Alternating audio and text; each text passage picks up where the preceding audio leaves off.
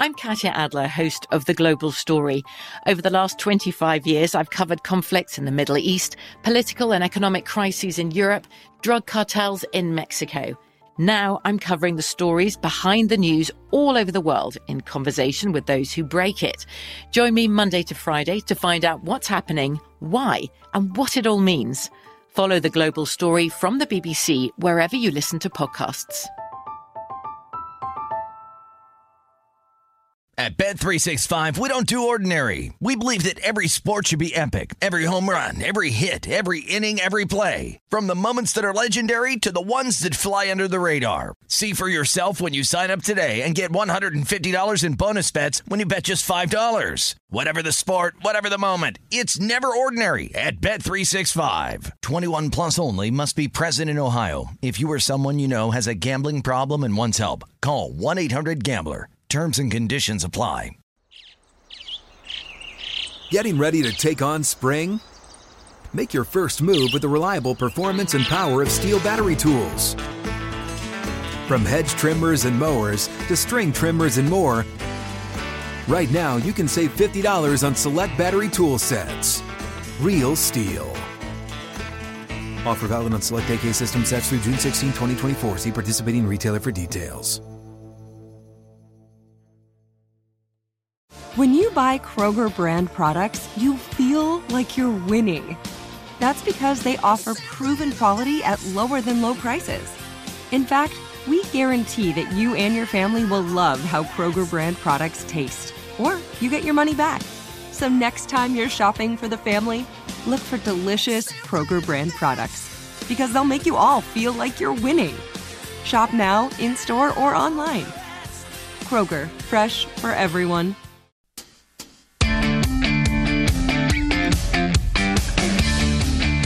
It's a numbers game with your host, Gil Alexander. It's one of those idiots who believe in analytics. Good morning and welcome into a numbers game here on this Memorial Day. Still no Gil Alexander. He is off for this week as well. I'm Jonathan Von Tobel. Was with you for the last 5 days on this wonderful program. I'm with you for the next 5 days on this great and wonderful program. Good show today. Paul Sporer is going to be with us in about 5 minutes from now as we go around the world in Major League Baseball. Andy McNeil, bottom of this hour as well. VSiN's NHL analytics analyst as we discuss everything in the National Hockey League as we are off into the second round for the most part.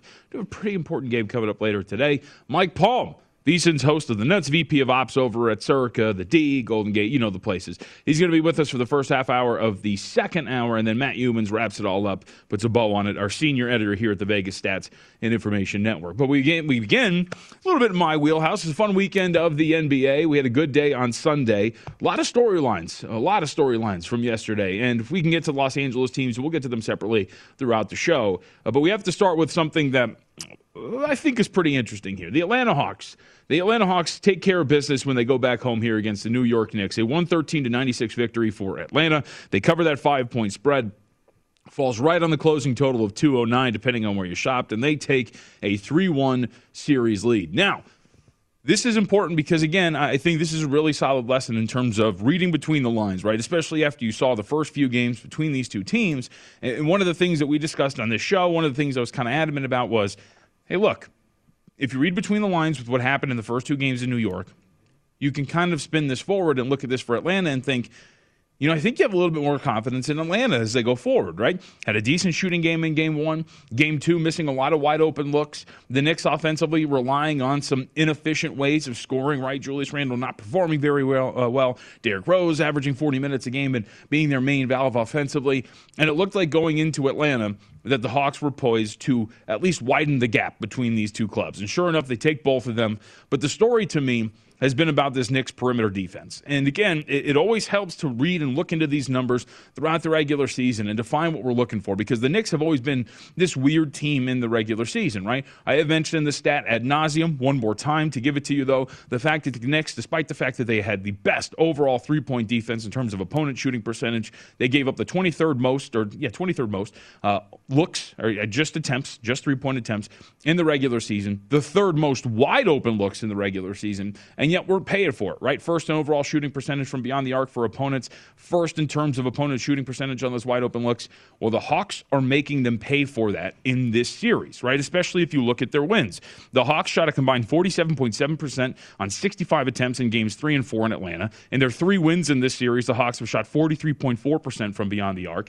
And the issue of wide open looks that the New York Knicks have allowed continues into the postseason. Third most wide open looks allowed from beyond the arc for the New York Knicks in the postseason at this point right now. The key difference, though, and something that I wrote about on the website, brought up in terms of analyzing the series, and that was really important to realize for the New York Knicks, was that in the regular season, they did not pay for those wide open looks. Well, the Hawks are making them pay for it. They are giving up next the third most wide open looks from beyond the arc in this series in the postseason, and yet the Hawks are shooting 44.6% on those looks as opposed to the 34% that opponents were shooting in the regular season. So all of this leads to the fact that they are now down 3-1, heading back to Madison Square Garden with a massive, massive wall to climb. And I think, too, it's very much worth noting that outside of this, right, in terms of the defensive inefficiencies that the New York Knicks have quietly had, right, despite having one of the better efficiencies in terms of the actual mark throughout the regular season, is the fact that their offense, right, 24th in terms of overall efficiency in the regular season, and that was with Julius Randle having a most improved player of the year type of season, has completely fallen off here in the postseason. Knicks averaging just 104.5 points per 100 possessions. Their shooting has dipped to just 33.3% on 29.3 attempts per game. Randle has not been anywhere close to being found, right, in terms of 16.8 points per game, 26.9% from the floor, 35% from deep. And R.J. Barrett has not been very good either. And you're relying on guys of the past. Derrick Rose, Taj Gibson, it just hasn't really worked out for the Knicks. So we'll see. It's a very good environment, a very good home court for them. Take one and then bring this back to Atlanta where the Hawks can wrap it up. It also doesn't help, though, that defensively you have no answer for Trae Young. And Trae Young has been downright phenomenal in this series. This is from ESPN Stats and Info. Trae Young has led the Hawks outright in points and assists in all 4 career playoff games so far this postseason. Young is the second player in NBA history to lead his team outright in points and assists in each of his first 4 career playoff games. That's via Elias Sports. The other is Hall of Famer Dave Bing, who achieved that feat in his first 4 playoff games in March 1968 for the Pistons. I remember that fondly. I remember watching that as a young man and thinking, man, this is going to be something. It's a numbers game here on VSiN, the Sports Betting Network, VSiN.com, the VSiN app, Fubo, Sling, Game Plus, iHeartRadio, and of course, man, I feel so honored to do this. I'm Jonathan Von Tobel, filling in for Gil Alexander on this Memorial Day. All right, we'll roll on. We're going to get back to NBA at some point. We have to discuss what's happening with Brooklyn and Boston and everything that's happened with the Lakers. We have some numbers to look forward to if Anthony Davis doesn't play, maybe some in-game opportunities in that Suns and Lakers game. But let's welcome in Paul Sporer, who's nice enough to give us some time yet again as we talk a lot about Major League Baseball, writer, podcaster, streamer, twitch.com/Sporer as well. Always appreciate the time, Paul, very much so. So there's a lot to go over here, and I'm actually kind of excited because today is a day where we get a really good series getting started between New York and Tampa Bay. The Rays just continue to rip off wins left and right now, 15 of 16. They have averaged, I think, over these last 16 games about 7.2 runs per game. Like, what's been the difference here for the Rays? Like, what has happened lately? Because they have been absolutely incredible. Thanks for having me on this morning, Jonathan. I appreciate it.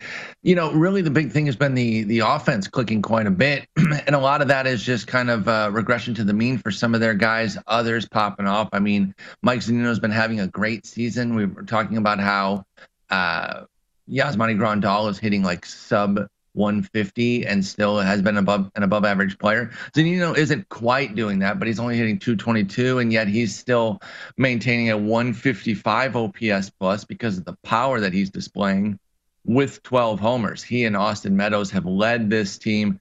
Joey Wendell's having a bit of a breakout with power, has 6 home runs already. Arozarena has been very solid. So the offense has really started to pull their weight, in addition to the pitching having been there pretty much all year. You know, with the normal Rays stuff, a lot of different pitchers mixing in, doing different things. And then, of course, the development of Glass now. He is a full-on ace. He's got a third pitch now. He's been a monster. So, really, it's everybody pulling in the right direction. But the big difference from earlier in the year is the offense kicking into another gear for the Rays. So I don't think the Rays are a bad offensive team, but can they sustain this pace in terms of their offense? I would think that this is relatively tough given what we've seen from them. Not that they're a bad team, but 15 to 16, 7 runs a game, you know, at some point this cools down, right?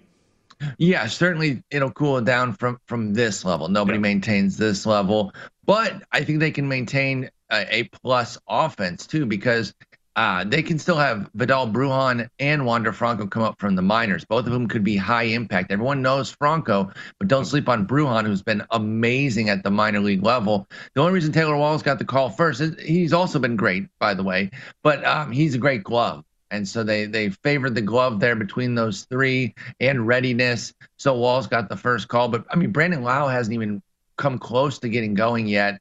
So there's staying with Manny Margot. So there's some guys that, as you know, maybe the Wendells and Zuninos of the world regress, some of their other guys are going to bounce up and kind of offset that. So I think even as the offense slows down from this astronomical pace, they're still going to be very good the rest of the way. Yeah, and these are two teams kind of heading in opposite directions, right? The New York Yankees just get swept by the Tigers. They get outscored 15-5. And we see that defense, Paul, yet again kind of pop up here for the New York Yankees. Like, that's the difference between, like, two teams in a series like this, right? At times, this defense, I think, has some pretty bad lulls for the New York Yankees, and we saw it again over the weekend against the Tigers. Absolutely. I mean, that's a series you can't drop in a sweep. Yep. The Tigers are definitely not very good, and so getting swept at the hands of them is bad. It feels really bad for the Yankees. A lot of things haven't gone well for them. You know, they're using a lot of pieces that they didn't expect to be in there necessarily, so I think that plays a role in the defense struggling. You know, it's one of those things right now where there's not a whole lot that's actionable unless they want to start making some personnel moves, because you're not going to bench some of these guys that are struggling. You're already using the backups because of the injuries. So something's got to give, and usually in New York, that means moves. And so we could see maybe some cuts or some demotions. You know, I could see a cut of like Rougned Odor. He's got a few homers, but that's not really working out. Clint Frazier maybe getting sent down. Actually, I don't know if he still has any options, to be honest. Okay, he does still have one. So I think we're going to see some shakeup moves in New York soon, especially if they have another bad series here against their chief rival in the division this year, at least. I know the Red Sox have been great too, but the Rays over the last couple of years have emerged a little bit more than the Red Sox. So we are going to get to today, too, with this specific game, because Jameson Taillon is, I think, a very intriguing pitcher. But let me ask you, we just threw up the division standings. The Yankees winning this division, is that still the most likely outcome in your mind as we spin forward? If we were to simulate this 1,000 times, are the Yankees the most likely division winner still in your mind?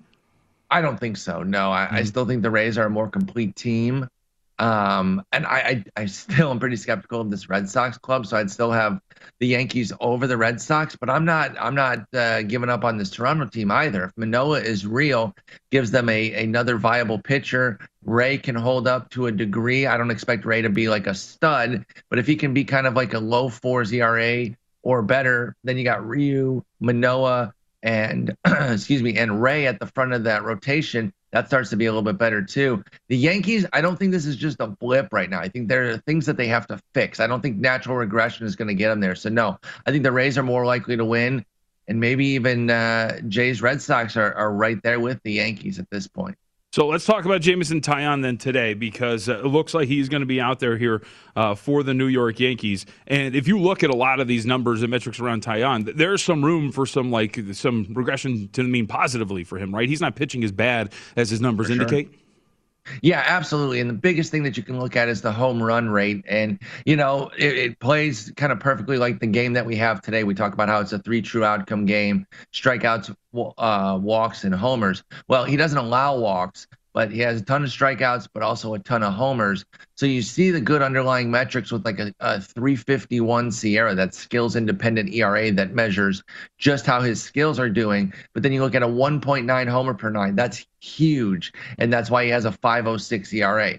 So if he brings the home runs down in line with his career mark, which is 1 on the dot, and he was sub-1 each of his last 3 seasons, 17, 18, and 19, then I think Taillon will smooth out and be more of that mid-threes guy. I actually believe in him quite a bit with the skills that we've seen from him. I just think he needs to keep the ball in the park a little bit more and figure something out there. I don't know if it's one specific pitch that's having trouble with the home run ball, but until he does that, I don't think he's going to catch up to this Sierra. But if he does start to rein the ball in, then I think we could see a mid-threes type of guy. Yeah, you see the market today at least move a little bit in the direction of the New York Yankees. Just opened up a pick. Majority of shops, Yankees right now at home. Here at the South Point, at least minus 117 favored over the Rays, who again have won 15 of 16 games, also 3-0 this season against the New York Yankees. All right, so let's stay in the division really quickly because there's a couple of guys, but I did watch your video. You brought it up a little bit. Alec Manoah, what'd you think of him? I thought it was insanely impressive what we saw from him. I really liked it, and I think you have to feel pretty good about this kid moving forward, and in some spots too, if he's a little undervalued, if the market hasn't caught up with like how much potential there really is with him. I totally agree. I understand. Excuse me. I understand a measure of caution with a rookie, but boy, did he really look the part in that debut in New York after a weather delay. You never know how a weather delay is going to affect somebody to kind of have to re-amp up the following day, especially for your major league debut. He obviously showed no ill signs from being rained out the day before. He looked excellent, deep arsenal, really worked over that Yankees lineup, which is not at peak, but I don't care. Someone making their debut coming into Yankee Stadium and dominating like that is impressive no matter how you slice it. I think there's a lot here. The comp that I had based more on his look was Lance Lynn. That's what immediately jumped out to me. And then you throw in the fact that if you kind of, one of my friends was mentioning, if you trade out like the cutter that Lance Lynn had for the slider that Manoah has, that comp really starts to play even more. Big body guy who can eat up a bunch of innings. Maybe he starts off as like a mid to high threes type of guy for a while. Maybe that potential to develop into an ace down the line the way Lynn did too. It took a while. I think we could see something similar with Manoah, but that first debut, I mean, that debut was really, really sharp. And I think they've got something here in Toronto. So last week when we had you on, let's keep it the vibe of young pitchers, right? We talked about James Kaprelian. We had just seen him start. He had just shut down the Mariners. Now we get to see him again, but we get to talk about him pre-flop. The market's moved against him, and you and I kind of alluded to this when we talked about it, right? But walk some people through this because, well, he has been really solid. Some of the underlying numbers do show you that there is some stuff that he's got to work on, and maybe there is something coming for him a little bit. The question is it today? Opened up a $1.35 favorite, $1.30 against the Mariners, so he gets to face again now about a $1.24 depending on where you look. That seems like a pretty fair price, though, to be honest. Mm-hmm. You know, obviously he's not going to maintain a 1.53 ERA that we've seen through these first 17 2/3, but there's some good underlying skills here that I'm kind of believing in with Kaprelian. I think we talked about how he's a former first-round pick, former legit prospect, who's now 27, kind of down the line a bit because injuries have derailed him regularly. When he was with New York, they traded him out to Oakland. Even with Oakland, he was stopped by injury. He's finally healthy and looking really sharp. The A's may really have something here with a late bloomer in Kaprelian. Again, I'm not seeing a sub-2 ERA or even a sub-3 ERA necessarily, but I think like a mid-3s the rest of the way with a decent whip, a lot of strikeouts. I think Kaprelian, if he can stay healthy, is going to give the A's another go-to arm. And all of a sudden, they're putting together one of the standard A's rotations that looks really good, and I think they're gearing up for a big fight this year. With the Astros in that division. They're not going anywhere. That A's team is really sharp. Yeah, those who are watching the broadcast, odds via BetMGM that you're seeing right there, the Athletics on top, the 1.5 game lead over the Houston Astros, just slightly below the Astros in terms of the odds -105. Astros, odds on favorite at -120, and then we don't talk about my Angels because we don't talk about disappointment and sadness on the show. All right, let's talk about it. I don't get me started because we'll talk about it forever. All right, let's go through a couple of other things. First off, I was reading this really interesting piece. It was put up over the weekend on ESPN by David Schoenfield. And look, the Rockies get a win yesterday. Offense looks relatively solid against the Pittsburgh Pirates. But the article was essentially that the Rockies, one of the worst offensive teams in modern baseball history, especially on the road. Like, how bad is this getting for the Rockies? Again, it's kind of weird to have this conversation coming off a win, which it looked, average, I guess, offensively. Sure. But how bad is this lineup, especially when they hit the road away from Coors?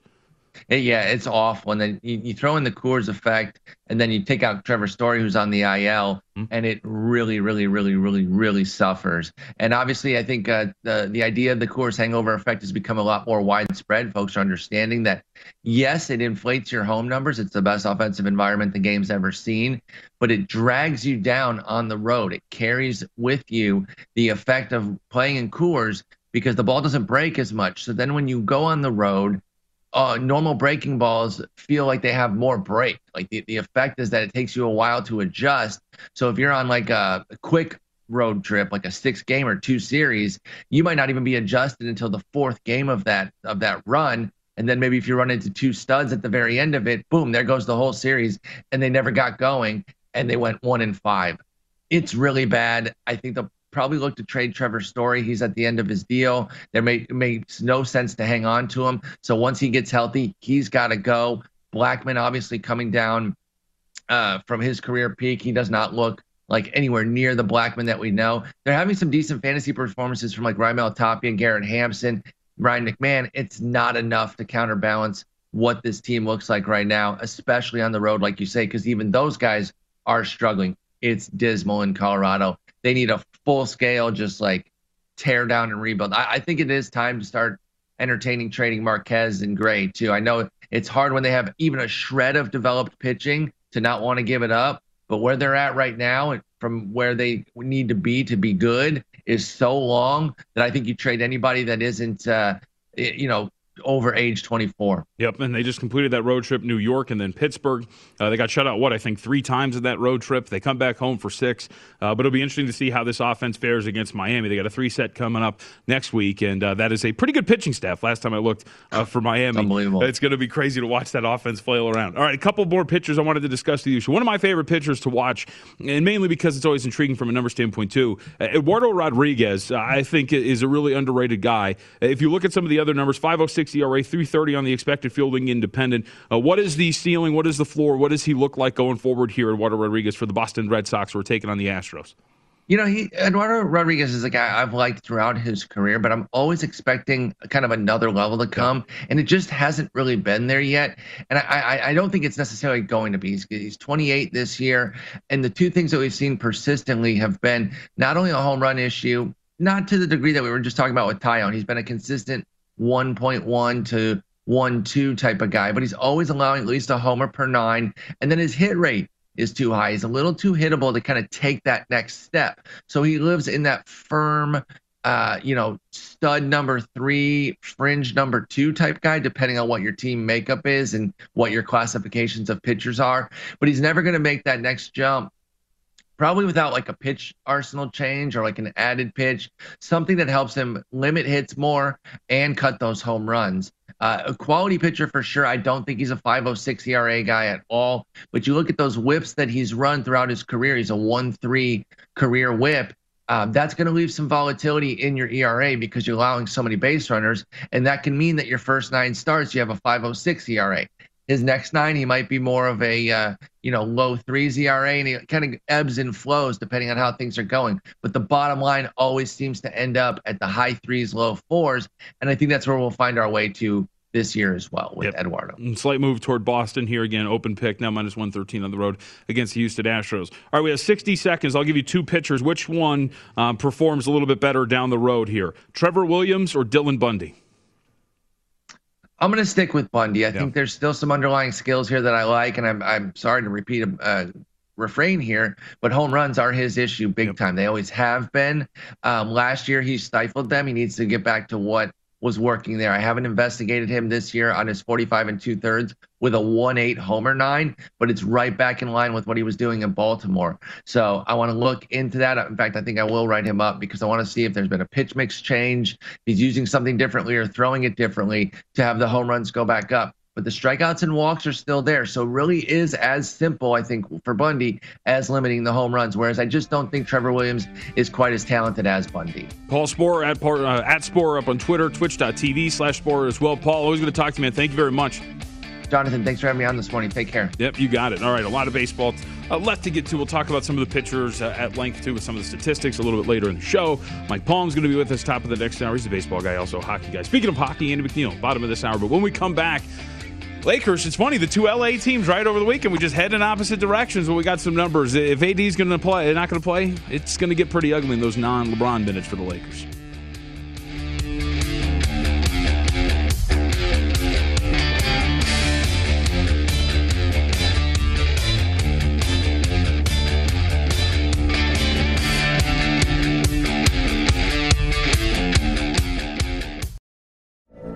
From BBC Radio 4, Britain's biggest paranormal podcast is going on a road trip.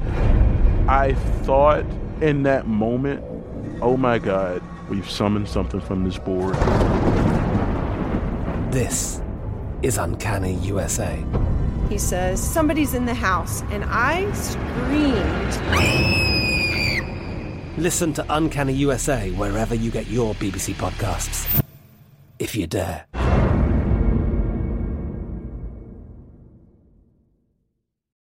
What's up? I'm John Wall. And I'm CJ Toledano, and we're starting a new podcast presented by DraftKings called Point Game. We're now joined by three-time NBA Sixth Man of the Year elite bucket getter. Let's please welcome Jamal Crawford to Point Game. King of the Court one-on-one tournament. If they had it back in your prime, do you think you could have took it all? I'm going to be honest with you. I don't think I could have took it all, but I think I would have shocked a lot of people. I think Kobe and everybody in their prime, Kobe would win a one-on-one contest. Yeah, because you got to think, he's going to guard. He don't care about guarding. He's going to guard. He's going to guard. Like, you see him in the Olympics, he's going to guard. And then on top of that. Like that, see that? Ladies and gentlemen, please welcome Sam Cassell to Point Game. I remember you came out from crying tears. I mean, he was in a culture shock. And then he's going to withdraw us about winning. Remember what I told you? I said, OG, you think I can get paid and go back and play in college because it ain't it?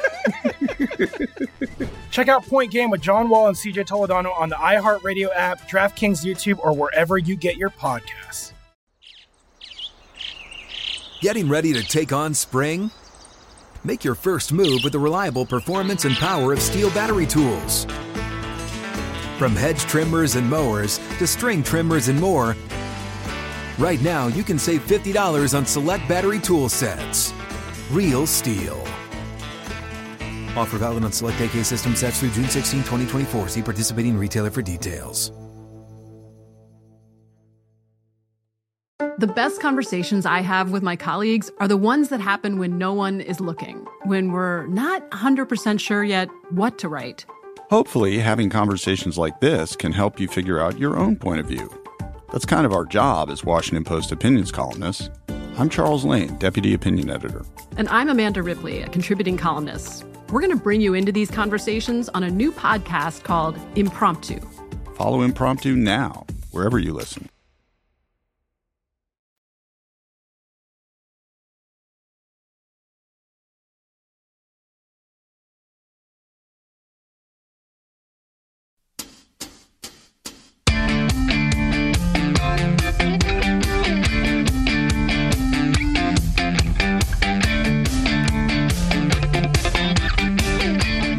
With basketball, hockey, and baseball games every week, it's time to get into BetMGM Sports Nevada, premier sports betting app. BetMGM has all of your favorite wagering options, along with in-game betting, boosted odds specials, and much more. Download the BetMGM app today and stop by any MGM casino on the Strip with your state-issued ID to open an account and start placing sports bets from anywhere in Nevada. Whatever your sport, whatever your betting style, you're going to love BetMGM's state-of-the-art technology and fan-friendly specials every day of the week. Visit BetMGM for terms and conditions. Got to be 21 or older, physically located in Nevada. Please gamble responsibly. Gambling problem, 1-800-522-4700. Okay, so how things change, huh? Everybody celebrating the Los Angeles Lakers. It's all over. They'll move on. Ha-ha, Clippers.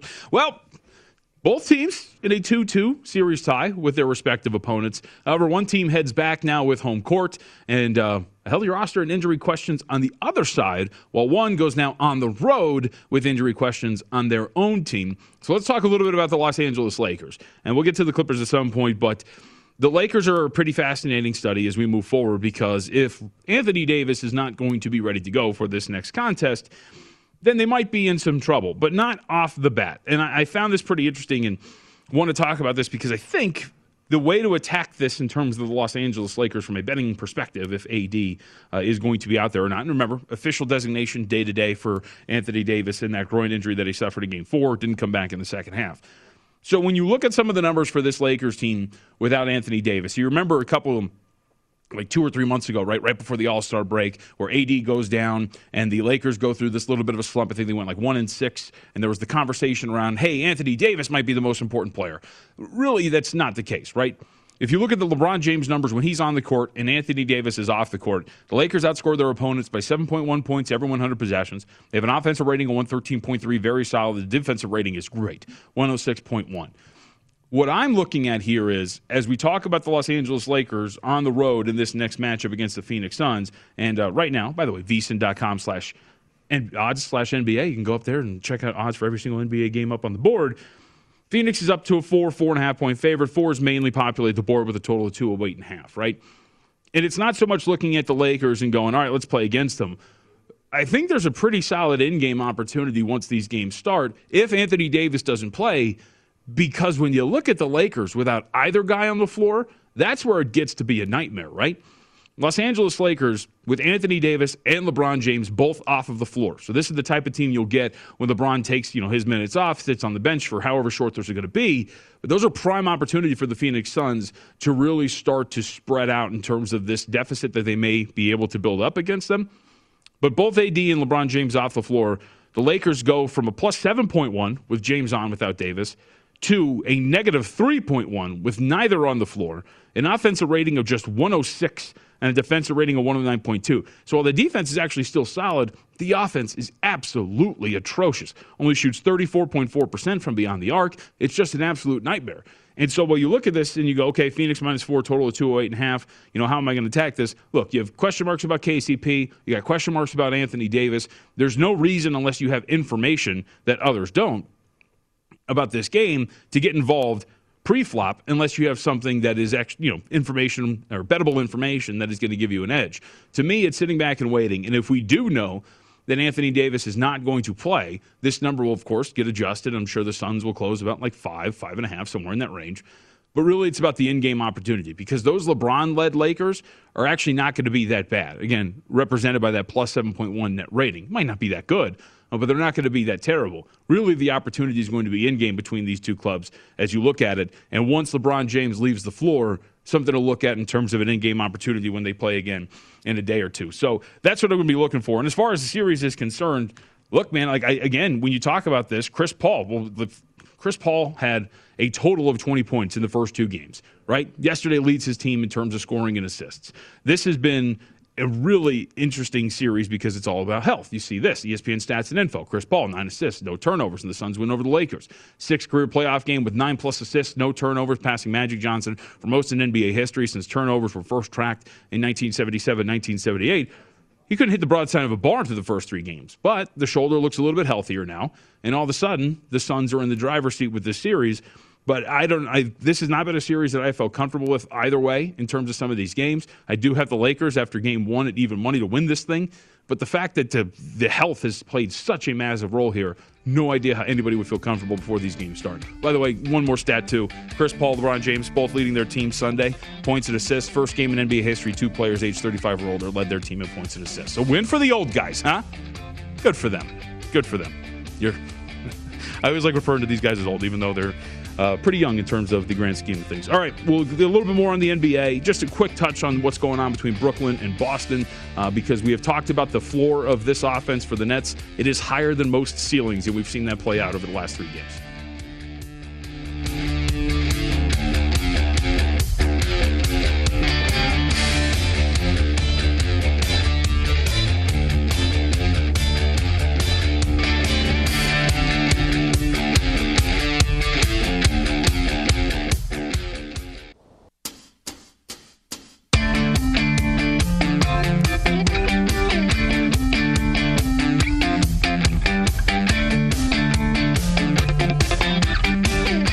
NHL and NBA playoffs are here, and our experts are covering every angle to find the betting edges. VSiN hockey expert Andy McNeil tracking all the NHL action, and me, I'm Jonathan Von Tobel, has allegedly all the hoops insights. Yes, I do. VSiN.com/JVT if you want to find out the work. Game notes coming up later today.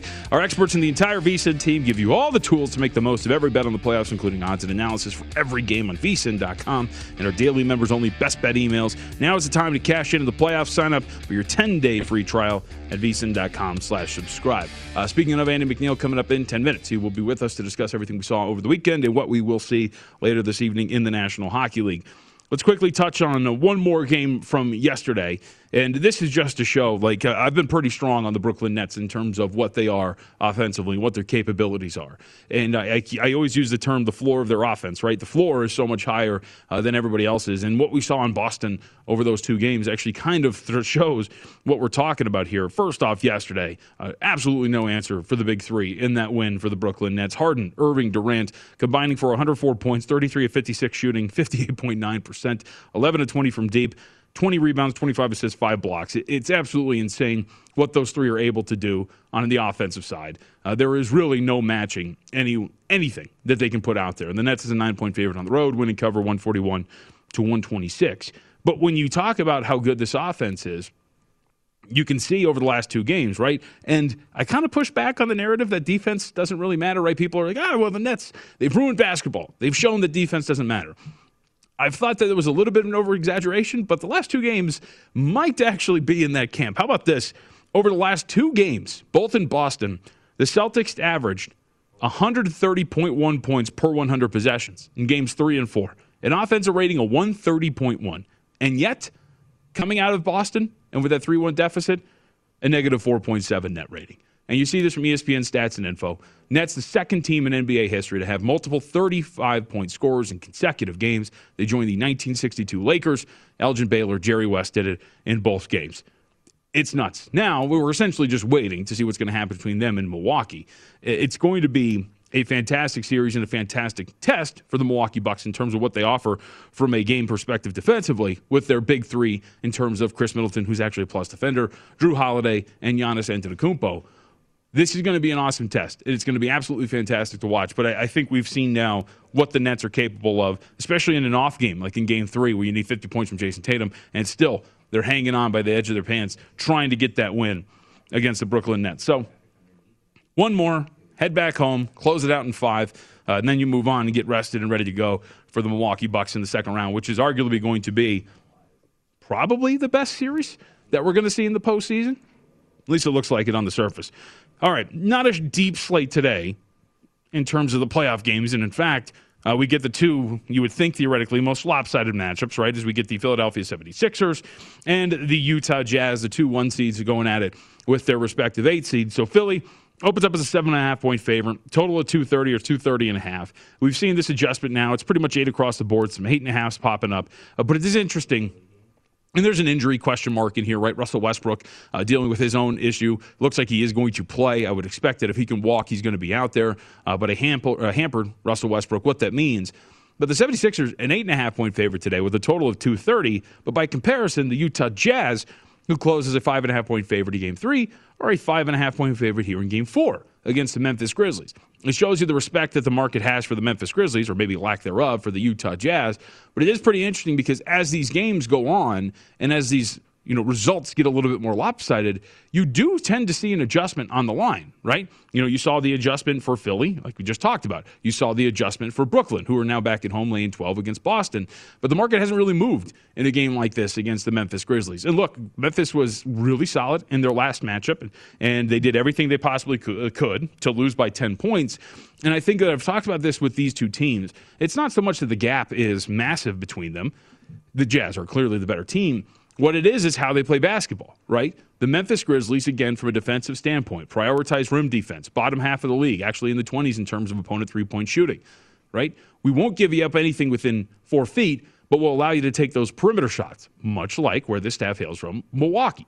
And so when you're taking on a team like the Utah Jazz, who have their own issues defensively, yes, they're one of the best defensive teams, but the Memphis Grizzlies are able to exploit one of the few weaknesses the Jazz have in terms of the mid-range, right?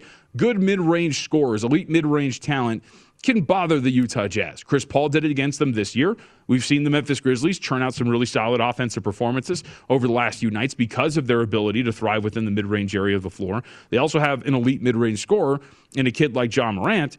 But when you're trading 3s for 2s, eventually results are going to look a little bit more lopsided despite a competitive game, right? For example, we just watched these two teams play the other day. Memphis, absolutely fantastic in terms of their shooting from an area of the floor that they love. Short mid-range from 4 to 14 feet. In that last game, they took 27% attempts from that area of the floor. They shot 48.3%. Against Utah, they put up an offensive rating of 114.4, but the Utah Jazz averaged 125 points per 100 possessions. They went 19 of 42 from beyond the arc. You're trading 3s for 2s. And so that's why I've been kind of surprised to see that the market hasn't really been, I guess, gung-ho on adjusting something like this, because there's just like a mathematical edge in favor of the Utah Jazz, where these final scores are going to look a little bit more lopsided, and they're going to be able to win and cover these games because of that. So I think that the Memphis Grizzlies, from a market perception standpoint, are going to get some of the action. So you sit back, you wait, see if this drops back down to 5. Right now, 5.5 solid across the board. But if this makes its way toward Memphis, in range of like 5 or so, the Jazz would be a play for me tonight against the Memphis Grizzlies. And as far as the other game is concerned, look, you have a lot of things that factor into this, right? One, you've seen the adjustment now, unlocking this Memphis and Utah game, or up to 8 in most spots for the Philadelphia 76ers, some spots flashing the 8.5. We have the Russell Westbrook injury on top of it. Again, he's probably going to play, but how healthy is he? And the other part, as we discussed, one of the things I wrote about, right, with this series was the fact that you just didn't know where the offense was going to come from for the Washington Wizards. And one of the things that the Philadelphia 76ers have done this year and have done to the Washington Wizards, like, fantastically, has been cutting off the perimeter. Bradley Beal is shooting 16% from three in this series against the Philadelphia 76ers. Russell Westbrook has been all but eliminated in terms of his ability in transition. And while they're still shooting a very high clip within 4 feet of the hoop, they're not getting to the hoop. So, cool. You get there about maybe 15 times a game. It's not going to be enough against the Philadelphia 76ers. The Sixers have been great defensively, and you would expect that to continue. The only thing that's working against you here, you're laying quite a bit more than you were in the other games. By the way, from John Ewing over at BetMGM, we do have the splits for these today. 76ers and Wizards, 56% of the tickets, 62% of the handle, if I could read. On the over, total open 231.5, now 229.5. Is that RLM, as they say?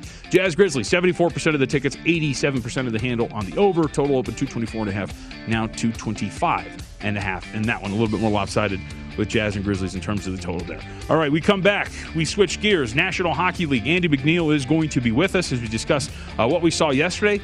Really excited, right? Got my TV set up, put the sound on, and then I got to turn the night's game off within like 30 seconds. We'll discuss that and much more with Andy when we come back here on A Numbers Game.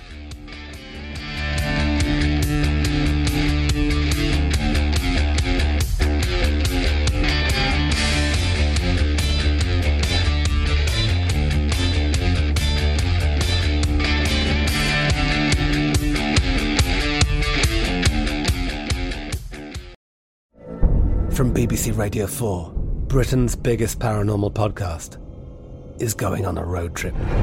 I thought in that moment, oh my God, we've summoned something from this board. This is Uncanny USA. He says, somebody's in the house, and I screamed. Listen to Uncanny USA wherever you get your BBC podcasts, if you dare.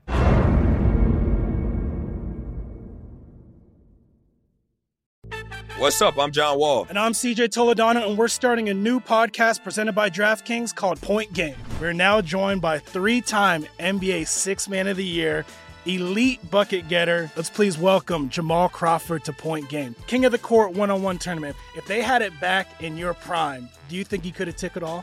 I'm going to be honest with you. I don't think I could have took it all, but I think I would have shocked a lot of people.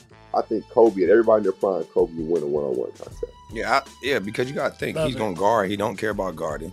He's going to guard. He's going to guard. Like, you see him in the Olympics, he's going to guard. And then on top of that. Like that, see that? Ladies and gentlemen, please welcome Sam Cassell to Point Game. I remember you came to my room crying tears. I mean, he was in a culture shock. And then he's going to withdraw us about winning. Remember what I told you? I said, OG, you think I can get paid and go back and play in college because it ain't it? Check out Point Game with John Wall and CJ Toledano on the iHeartRadio app, DraftKings YouTube, or wherever you get your podcasts. Getting ready to take on spring? Make your first move with the reliable performance and power of STIHL battery tools. From hedge trimmers and mowers to string trimmers and more, right now you can save $50 on select battery tool sets. Real STIHL. Offer valid on select AK system sets through June 16, 2024. See participating retailer for details. The best conversations I have with my colleagues are the ones that happen when no one is looking, when we're not 100% sure yet what to write. Hopefully, having conversations like this can help you figure out your own point of view. That's kind of our job as Washington Post opinions columnists. I'm Charles Lane, Deputy Opinion Editor. And I'm Amanda Ripley, a contributing columnist. We're going to bring you into these conversations on a new podcast called Impromptu. Follow Impromptu now, wherever you listen.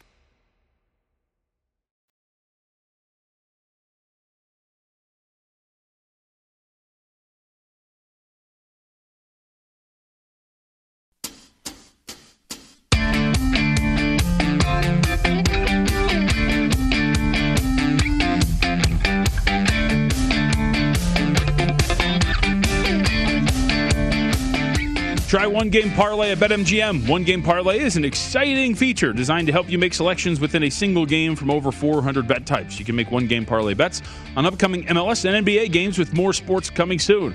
Log into your BetMGM account, create the parlay of your dreams, and sign up today and make your first bet risk-free up to $600 with bonus code VSIN600. New customer offer, paid and free bets. Visit BetMGM.com for terms and conditions. Got to be 21 years of age or older to wager. Colorado, Iowa, Indiana, Michigan, New Jersey, Nevada, Pennsylvania, Tennessee, Virginia, or West Virginia only. Excludes Michigan disassociated persons. Please gamble responsibly. Gambling problem, 1-800-522-4700 in Colorado, Nevada, and Virginia. 1-800-270-7117 for confidential help in Michigan. 1-800-GAMBLER in New Jersey, Pennsylvania, and West Virginia. 1-800-BETS-OFF in Iowa. 1-800-9WITHIN in Indiana. Tennessee, color text the red line. 800-889-9789. Promotional offer not available in Nevada. All right, let's bring in Andy McNeil. Nice enough to give us some time today as we discuss everything in the NHL. Andy, good to talk to you, bud. So let's start here with the laugher that we saw yesterday between the Avalanche and the Knights. So I don't want to start with Leonard exactly. I want to start with the coaching decision going back to the series with the Minnesota Wild. Leonard should have gotten one of those starts after they were up 3-1, right? Like, I didn't really understand what DeBoer was doing. I thought he got a little cocky and was like, yeah, we'll wrap this up in 5. I don't really need to worry about this and get these guys well rested. It kind of blew up in his face, no? Yeah, I don't know if I would say that he should have gotten Leonard into the series or not, but I think if his mindset was that he was going to get Marc-Andre Fleury some rest here, then, in that series against the Minnesota Wild, when they did have a 3-1 lead, probably would have been the time to do so. You could have got two chances to finish off the Wild with Leonard before having to go back to Fleury in a Game 7 if it did come down to it, like it did anyway. It's just obviously whoever played goal yesterday wouldn't have fared very well. Looking back in hindsight, the Avalanche were, clearly ready for that game, and the Golden Knights weren't. But it's it's tough. I'm still of the age where I'm used to starting goaltenders being rode pretty hard throughout the playoff. They don't get a break. You're not going to see Andre Vasilevsky get a break. I mean, I know he's a lot younger, so it's a different situation, but when you've got a guy that's playing as well as Marc-Andre Fleury has played this season and in these playoffs, it's almost insane to move away from him. I don't know. It's a tough pill to swallow if you're a Vegas Golden Knights fan, in my opinion. You've got an MVP goaltender in Fleury, and it just seemed like a terrible spot to feed Leonard to the Wolves. I mean, this is a guy who's struggled this season. Doesn't seem like the best situation to put him into.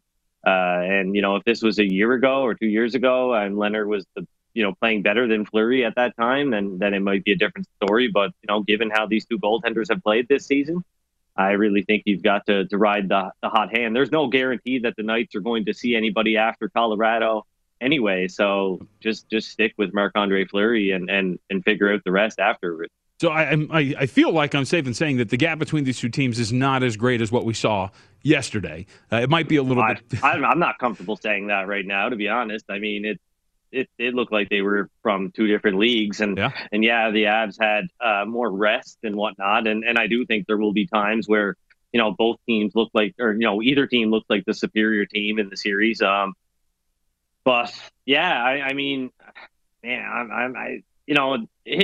there was a game to be, taken aback by, it was that one. Things got out of hand pretty quick. And I know it'll be a different story if Fleury's in goal.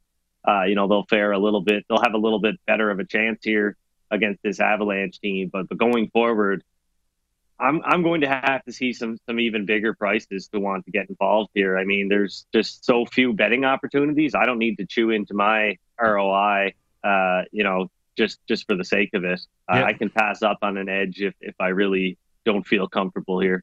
Well, we're talking about now, like $1.72. DraftKings is on the high side with Colorado for Game 2, minus 205. And we're talking about a series price that's over $5. But last thing on this, and this is what I want to get your opinion on in terms of what you saw yesterday, because while the goaltending thing is going to be front and center, I think the Knights defensively overall as a team just weren't that impressive. No, I mean, it's pretty bad when your best defensemen are getting absolutely carved up by some of Colorado's top forwards. Nathan McKinnon, it's going to be tough to stop this team for sure. They're loaded up front. We talked about it last series. The Knights are just far too conservative, and that's probably the smart approach against a team like the Avalanche. But I don't know. It's tough. I mean, maybe this Avalanche team is far better than any of us really gave them credit for, even though we all kind of agreed that they were the best team in the NHL this season. All right, let's move on. We got some games to discuss, other series to discuss as well. Let's start with New York and Boston here later today. Puck drop about 7:38 p.m. Eastern time. Bruins in the range of $1.88 to $1.95 favorite here, and pretty much outplayed New York across the board statistically. What is the glimmer of hope here for the Islanders, if any, as we move to Game 2? Well, the glimmer of hope is that the game of hockey doesn't actually do a very good job at rewarding skill. So, even though the Bruins severely outplayed the Isles throughout much of that game, things were still knotted up at 2 goals apiece, late into the third period before Boston was able to separate and score a couple to, put the Islanders away late in the third. But like I said, that was a close hockey game in terms of the score. Despite the fact that there was a huge disparity, a huge difference in skill between the two teams. And I expect to see Boston dictate the play here. I made the Bruins, I believe around 70, it was 79%. That was my pre-series projection for how often they'd win this series. And I'm feeling pretty good about that. I was able to grab 7-1 on Boston to sweep the series. So 1 down, 3 to go. It's unlikely they're going to need a lot of luck. Ilya Sorokin is he was fantastic in the last game, despite the fact that, he took the loss and allowed quite a few goals, but he'll give the Islanders a chance if they stick with him. He's been great so far in these playoffs. So, I mean, that's the silver lining, is that nobody's ever totally out of it in the NHL.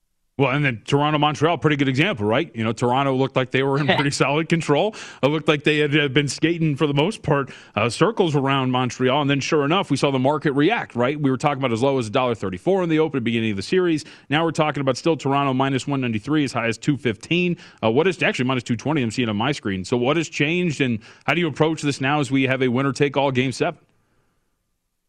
Yeah, so, I mean, I think it's illogical to do anything. If you're going to make a bet on this game, you should just take the Canadians at plus 180, shop around for the best price you can find, and just let the chips fall where they may. I mean, otherwise, it's a pass. For me, I've taken a little bit of Montreal here.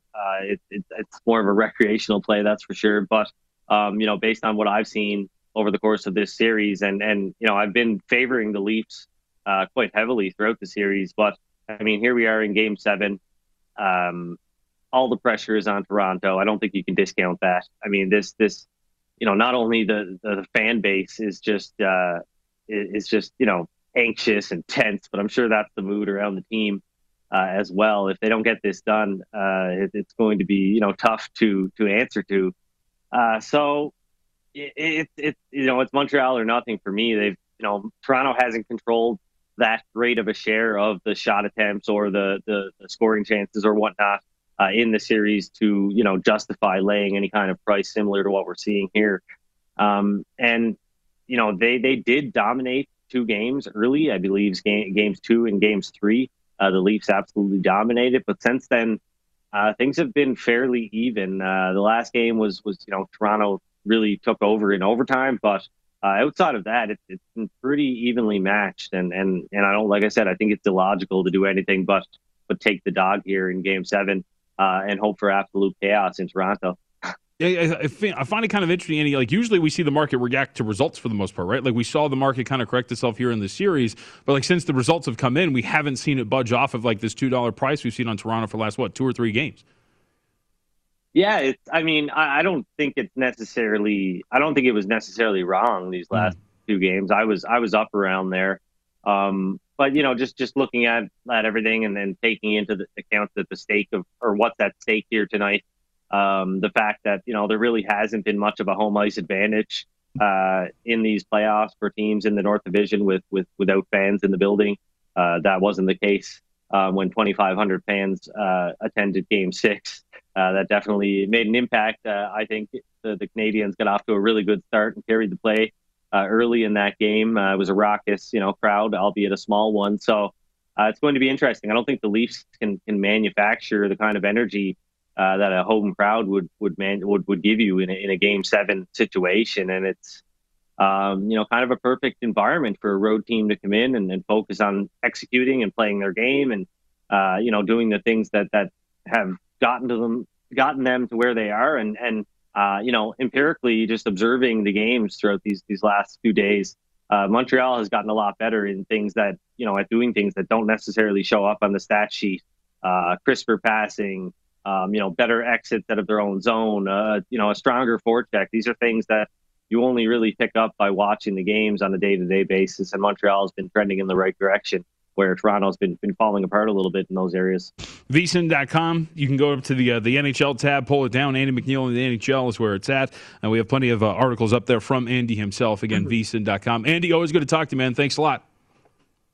All right. Take care. Good luck. Yep, you got it. Stanley Cup playoffs, round 2 betting previews, of course, from Andy McNeil. And as usual, check out the Work Point Spread Weekly. That is out every single weekend, Wednesday, should put it that way. I got weekend fresh on the mind, huh? Mike Palm joins us when we come back, one of our contributors and, of course, host of The Nuts on VSiN, the sports betting network, to discuss everything. Hey, it was the first weekend, right, on Friday. Opened up entries for the Circa Million, Circa Survivor. We'll discuss what the first weekend was like, what Mike's looking at today, tomorrow, pick his brain on some handicapping strategies as well. It's a numbers game here on VSiN.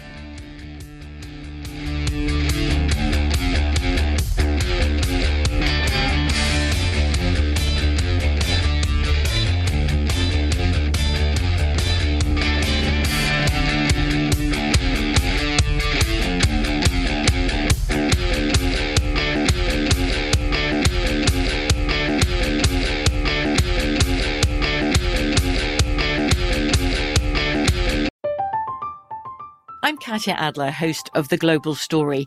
Over the last 25 years, I've covered conflicts in the Middle East, political and economic crises in Europe, drug cartels in Mexico. Now I'm covering the stories behind the news all over the world in conversation with those who break it. Join me Monday to Friday to find out what's happening, why, and what it all means. Follow The Global Story from the BBC wherever you listen to podcasts. At Bet365, we don't do ordinary. We believe that every sport should be epic. Every home run, every hit, every inning, every play. From the moments that are legendary to the ones that fly under the radar. Whether it's a walk-off grand slam or a base hit to center field. Whatever the sport, whatever the moment. It's never ordinary at Bet365. 21 plus only. Must be present in Ohio. If you or someone you know has a gambling problem and wants help, call 1-800-GAMBLER. The wait is almost over. Get ready for the 2024 NFL season as the full schedule is announced. Every rivalry, every rematch, every rookie debut, every game revealed. The 2024 NFL schedule release, presented by Verizon, coming in May. Live on NFL Network, ESPN2, and streaming on NFL+. Terms and conditions apply to NFL+. Visit nfl.com/schedule-release to learn more. With the new Dexcom G7, you can achieve better diabetes results without painful finger sticks. It sends your glucose numbers to your compatible phone or watch so you can always see where you are and where you're heading. See how food and exercise affects your glucose, making it easier to spend more time in range and lower your A1C. Take more control of your diabetes with the #1 recommended CGM brand. It's easy to get started today at Dexcom.com. That's Dexcom.com. Dexcom data on file 2023. If your glucose alerts and readings from the G7 do not match symptoms or expectations, use a blood glucose meter to make diabetes treatment decisions. For a list of compatible devices, visit Dexcom.com/compatibility.